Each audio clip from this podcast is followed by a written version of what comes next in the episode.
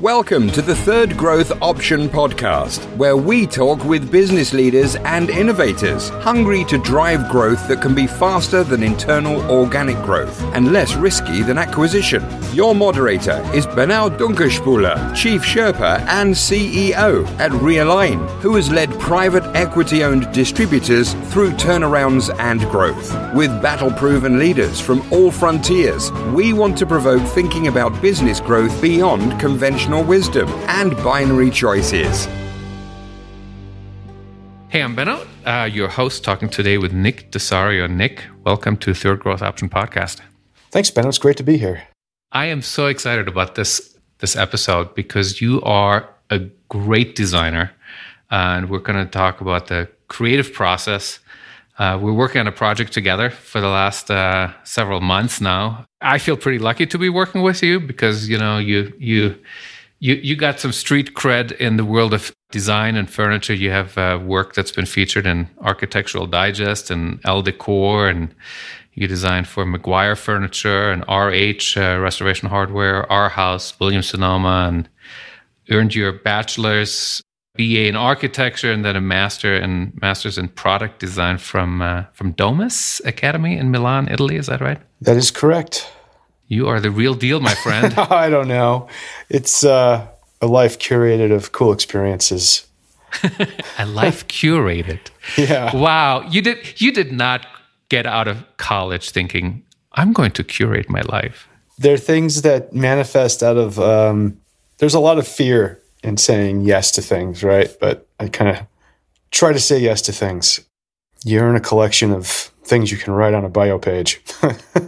I really kind of want to talk to you about this, you know, this creative process, design process, and you know, which is filled with constant starts and, and restarts and refresh and retake. And you used the expression the other day, uh, shedding your skin to start again, which I love. What do you love and what do you hate about the creative process? I think it's both a love and a hate is the collaborative necessity, right? You can't design in a vacuum as much as I'll probably discuss trying to. And you end up with a creative process that could never end when you have a lot of cooks in the kitchen and points of view and perspectives on something that you've you've you've kind of concepted from from a nucleus from a nothing. And so it's it's you know it it can be frustrating and you got to have you know a disassociative sort of presence when creating collectively and and then and then you know sometimes it's that perspective that you just didn't consider that wins the day right? That comes from from left field from one of your co-collaborators. What do you mean by disassociative presence? Um you want to take ego away from things. I don't i don't mean to get zen buddhist or religious but i think that if you can remove an emotional attachment to what you create you, there's less anxiety about failure or rejection. And then you're also open to criticism and feedback in a way that spawns better a better result. It's hard to do. for me, I maybe it's easier for others, but um, it's definitely how I try to approach. So you're talking about the idea of in an ideal collaborative environment, everybody walks into the room with an opinion, right? With a vision of how it ought to be done. And most everybody walks out of the room with a different opinion. Yeah. Yes. I, I, I am saying that. And I'm also sort of saying that there is emotional attachment to each person's opinion. And so you know, navigating that in a collaborative process is is tricky and, and fun and fruitful and scary I look at your designs and I look at your, you know, creative concept boards and then you know items that you have you have designed, and I I can I can just feel and imagine the hours and hours and hours of obsessing and thinking about things from 17 different angles until you came up with that particular way to do it. And to your point maybe a big you know a big percentage of it is was you obsessing over it and then and, and other people obsessed and came to different results, and then you sort of include that in a sort of an alchemy kind of way, right? Yeah, exactly. I think more directly when you're when you're designing for a client, there's an infusion of their their foundational sense of self, right? Whether that's a brand, so what are the tenets of the brand, or if it's an individual client, a, a person who wants a really beautiful sofa for their home, and it's going to be one piece. You really want to kind of get in their mind and and design something that isn't uniquely your, you know, my perspective on aesthetic, but in collaboration with what they want, what they desire, what makes them feel good. And if it's something really tailored and fastidious, or is it something more casual, they can throw their Saint Bernard on and cozy in for the night. You know, it's, you know, it's it, so so the, all these things that inform uh, where you go with a pencil on a piece of paper, and then giving them, you know, a piece of myself. How does everything that they want run through the filter of Nick DeSario's sort of mind and and and what I what I think is right, so to speak. Yeah, it's fun. You're a lot younger than me. I get to say you've been doing it for a couple decades, right? You yeah, I've been, doing it for. I've been doing it for a couple decades. Yeah. Yeah, yeah. So, so there are certain routines. I'm sure that you know. I mean, there are certain parts of the process that sort of repeat themselves, right, um, over and over again. But the trick is right to not get stale and to you know sort of mix it up and that's where the you know start and restart and shedding your skin kind of comes in. How do you balance you know sort of an approach that you've honed in on over some decades with not getting stale? That's a great question. And i think that as much as i'd like to say is i shut the windows and close the doors and turn off the lights on outside influences, you can't help but be influenced by your contemporaries, the people that you ideal, idealize that brought me into design. And subconsciously, you're always being, you're always designing with other people's fingerprints, sort of setting that process or what's a better way of saying staying that? Op- staying open. Yeah, staying open. open. right? Remaining open and and not being bogged down by what's happened prior, right? Sometimes I can sit down and I'm I'm drawing a line and I keep drawing this line and it's oh it's, mid, it's such a mid-century modern line and I'm trying to shake that mid-century vibe off my pencil and and sometimes you just can't and you got to stop, relax, have a cup of coffee, uh, turn on some music and a different wavelength starts to, to vibe through your arm. And it's kind of an esoteric answer, but looking away without being iterative is almost impossible.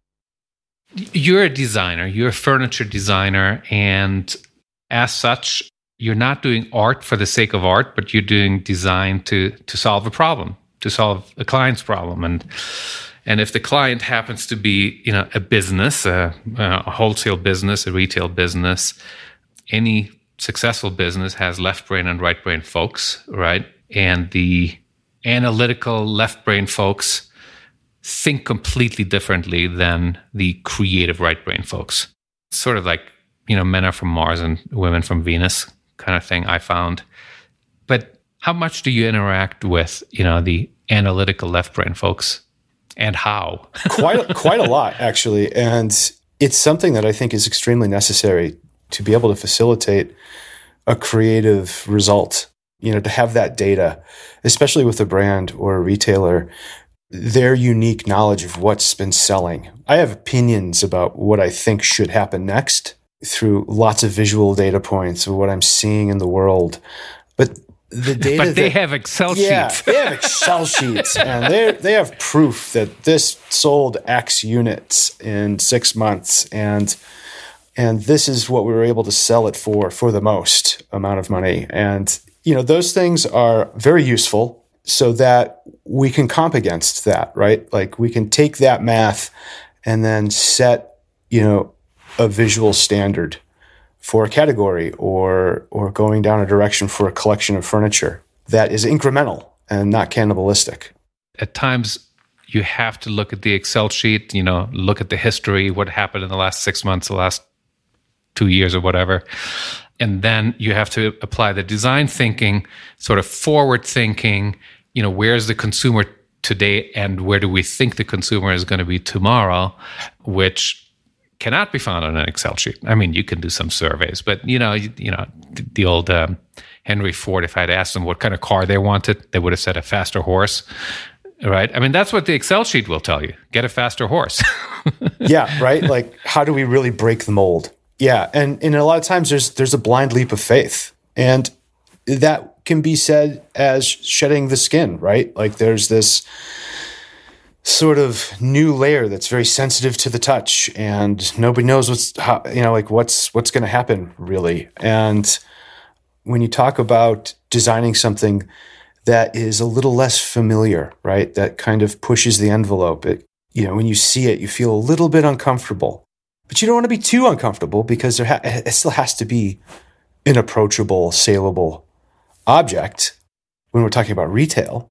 But then there's the other flip of that. The other side of that coin is you have people with unlimited budget who want that sense of uh, functional art, where it's it's really art heavy and it's really pushing a, you know an artistic agenda that you can set a drink on or you know sit down on and, and maybe it's not the most comfortable thing in the world but it really serves a, a different purpose a, right a different like, purpose may, right yeah may, maybe being more more of a conversation piece instead of a yeah yeah cuddle up with your saint bernard right it's that anchor in in somebody's you know, home, which they treat as a gallery. Do you have a Saint Bernard? I do not have a Saint Bernard. Okay, I, yeah, I was just curious. No, I have a I have a Shih Tzu, and um, he needs a bath. So.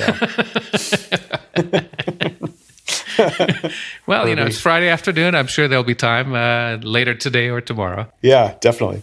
So it's interesting what you just said about comfortable versus uncomfortable in terms of the reaction that the end user has, right, the consumer or the buyer, or uh, with a product, a piece of furniture in this case.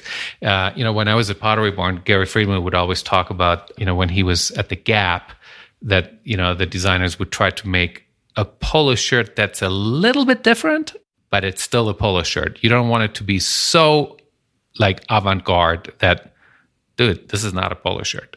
exactly. right? I mean, and then you're alienating, you know, your your consumer base, right? So there's there's something to be protected there. Yeah, for sure. So you so you probably spend quite a bit of time going into you know different environments be that retail stores or museums or hotels or right and and, and just sort of immersing yourself in how different types of people live to design furniture for different sort of demographics. Yes, uh, as a matter of fact, you know, just through the proxy of being in the industry, you end up traveling around the world to different locations, factories, um, you know, Thailand, Indonesia, uh, India, Europe, and all throughout the United States, depending on you know, the the level of product that you're having you're having made, or or if you're you're utilizing um, maybe a skill set or a material that just doesn't exist in the United States. So it has to be sourced from someplace different, which you and I might call exotic. But you and I just called it Wednesday afternoon. Yeah, Come on. yeah, right. It's Wednesday afternoon. I'm in Thailand. No, I wish. And what I mean by being in those environments is you're you're traveling through their showrooms or you're in these factories and you're constantly being inspired and energized by the hands that make. I get the luxury of drawing these neat shapes and forms and shading and using light and dark to peel you know an object off the page visually and then and then we we get to go to these factories where true craftsmen are making these pieces come alive. And sometimes they invite you into your, their home. And you realize they have this menagerie of prototypes and things that they've made. And it's so inspiring. You can't not be influenced by it. There's a cultural dynamic to the pieces too. You know, there's the heavily Asian influence depending on where you are within Asian Asia, uh, whether it's India or China or or otherwise, right? There's design, there's like design shapes and forms and proportion systems that are different than what you'd find in in more of I, and I hate to use the word bland because I don't think it's bland, but in the United States, things are very reduced, reductive, and and clean.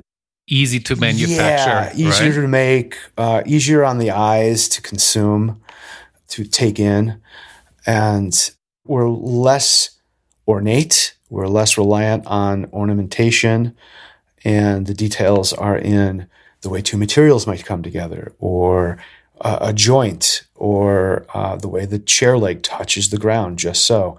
Where they're you know heavily they have like chinoiserie painting on the side of an armoire, or you know the lacquer that they use is so deep and complex and rich it takes six months to apply.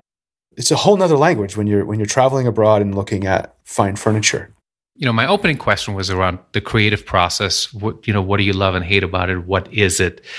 And throughout the conversation, we're talking about listening to new information. I mean, I I talked about left brain and right brain people inside the client's business, right? Sort of the operations and finance people over here, and the creative and product and marketing people over there.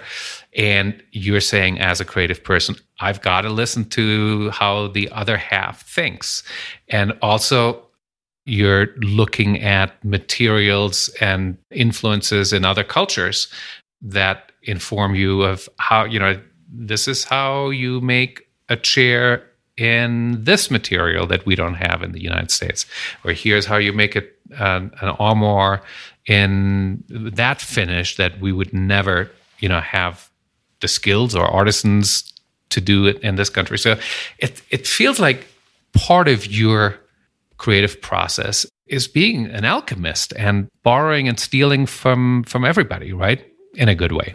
Yeah, I think that I think that's the true path, right? Is selectively pairing and blending different genres, periods of history, craft in in just that way, right? This alchemy, this melting pot of of historical things. There's, it's it's very hard to be unique in in the art world. I would say. And really the the intrinsic value is derived in being able to look back and see what was there and how we can expound or or or re-leverage something that might have been lost to time.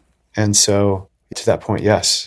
Give me an example of the worst design project ever and what made it the worst just nightmare of a project. Oh my goodness! Oh, you're springing it on me. Um, I mean, there's just so many. No, um, just kidding. You know, I, I would have to say, well, gosh, for me, it was just a matter of personal preference. But I think the even the designs that are hard to get done and the ones that require the most salesmanship to get buy-in and trust and belief, even if it fails, have been rewarding and exceptionally, you know, exceptional moments of teaching, right? And so, you know, to say the worst, it's just going to have to be my answer is I hate designing children's furniture. Okay. just why, why, do you hate designing children's it's furniture? It's just too small. you know, yeah, it's unsophisticated. They're going to grow out of these little uh, armchair things, and I don't think children should have their own furniture. I don't know. It's a, it's a bias. Do your children have not don't have kids furniture? I no, it. no, yeah. I mean, we have stuff that can. Tra- I mean, there, there's a bunk bed. There's certain staples. That that that's as far as you'll go. yeah, you can have a bunk bed, kid. But they can have it. a nice. They don't have to have like a My Little Pony chest of drawers, right? Like that's. I'll take money and design that for you, but I prefer not to. This just reminds me uh, when our so we have two daughters uh, there's a four and a half year age difference between them. So, you know, when the firstborn was growing up, you says, "Oh, I want to have a sibling," and and then you know when she was three and a half or four years old, oh, you're going to have a sibling, and you know she went through all the, the range of emotions that you know from excitement to you know as it got close to her sister being born, you know, a little bit like, wait a minute, what's going to happen to me now? Am I not going to be? So my wife did the most brilliant thing. She went to Pottery Barn Kids, bought a white girl's desk and desk chair. And the day we brought our second daughter home from the hospital, the Pottery Barn kids' desk and chair was in our older daughter's room with a bow around it. And she was so excited. And, and my wife said, Your sister gave that to you. So it kind of cemented the relationship, and you know, it, it, was a great foundation to kick kick off launch to the new relationship between two two siblings. Well, that's nice. That's uh, okay. I take it all back. I take it all back. You're like, what does that have to do with the creative process? Oh, no, no, no, just something that popped into my head. I, I think everyone, uh, you know, of course, uh, I think the consumer has a right to furnish their children's room with children's scale and ch- children. And they have the right to hire a, designer I, other yeah. than Nick to do yeah, it. Yeah, I don't want to do it. I, you know, it's yeah. All uh, right, give me give give me your most favorite design project ever. Now that also is very difficult because I, I, I really do have a lot of favorites. I would say my favorite. There's two. and I'm going to give you two. One is with uh, the McGuire Furniture brand. We did a desk chair.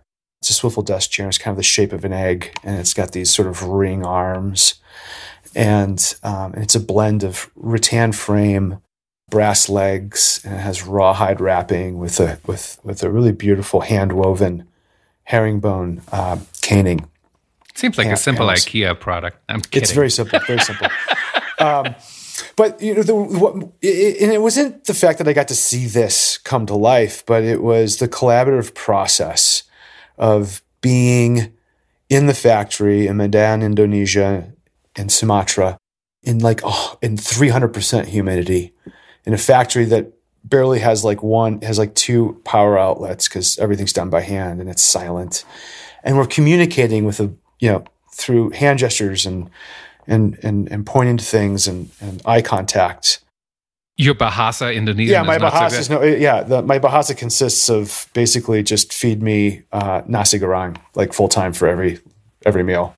The collaborative process of going through the iterations of making the shape right, getting the form correct, the seat height, getting the ring of the arm just so, how far to wrap the, the, the rawhide down the arm, and working with those makers, those those craftspeople are phenomenal. Sit and take photographs of that and video of that, and have the luxury to be a part of that was just. And then you can say that for pretty much all the, the pieces we did with that brand, but that that piece in particular always stood out in my mind. So you know what? When when when you and I do um, the Nick DeSario version of Parts Unknown of Anthony Bourdain, yes, uh, let let's go to that very place in Indonesia Good. Well, look up Beringen. He's yeah, he was he was my guy there. He was killing it. The second one, and I'll keep it short, was um, with Nicole Hollis, and we did a sofa for a client that was really hard to make, and we worked with some local uh, upholsterers in San Francisco that just nailed it. They got it right, like through a series of conversation opportunities and looking at the drawings I don't know. I wish I could just show you the sofa. I mean, it's a, it's kind of a thin story to tell over the podcast, but you know, it's it's visual. You know, it's it's visually heavy on the communication there. So, yeah. Nick, I really in, in, enjoyed you know sort of you pulling back the curtain a little bit around the creative process because I, I look I I work with a lot of business owners and and and clients that have you know a certain vision of what a designer is. And you know the word collaboration is not usually in the first five words right that people think about. But what you have described here is very much sort of a a give and take and different cooks in the kitchen and and you know and and and having to sort of you know the importance of remaining open to new information and to new input i think is part of what makes you a, a, a great designer. Thank you it's my pleasure to be here. I, you know, we could we could go for another another hour easily. I, but nobody would listen to it after no, that. It's more in the tank. um, All right, man. Hey, this was great. Uh, if uh, if anybody, you know, uh, listening to, you know, we've got uh, folks in 55 countries now listening to the Third Growth Option podcast. So there may be somebody uh, that says, you know what, this guy Nick, I want I want to learn a little bit more about his furniture design. How might somebody reach you? Well, I don't carry a website. I, I stay kind of low profile there, but I'd be happy to connect with anybody over email. My email address is ndesario at gmail.com. That's N D E S A R I O at gmail.com. And, and, and like uh, Nick. And like Nick. That's right. And DeSario like DeSario. at, at gmail.com, you said, At right? Gmail, yeah. Yeah. Terrific. Thank you. Benno, it was my pleasure. It's uh, wonderful to connect. Thank you. Hey, uh, uh, if folks want to explore other growth topics, you can find me on our website, realignforresults.com, or just email Benno at realignforresults.com. That's B E N N O. Thanks for listening and keep growing. You can listen to more episodes on Apple, Spotify, or Google. We would love for you to subscribe, rate, and review it. Share it with your friends or colleagues if you enjoyed the content. Always growing.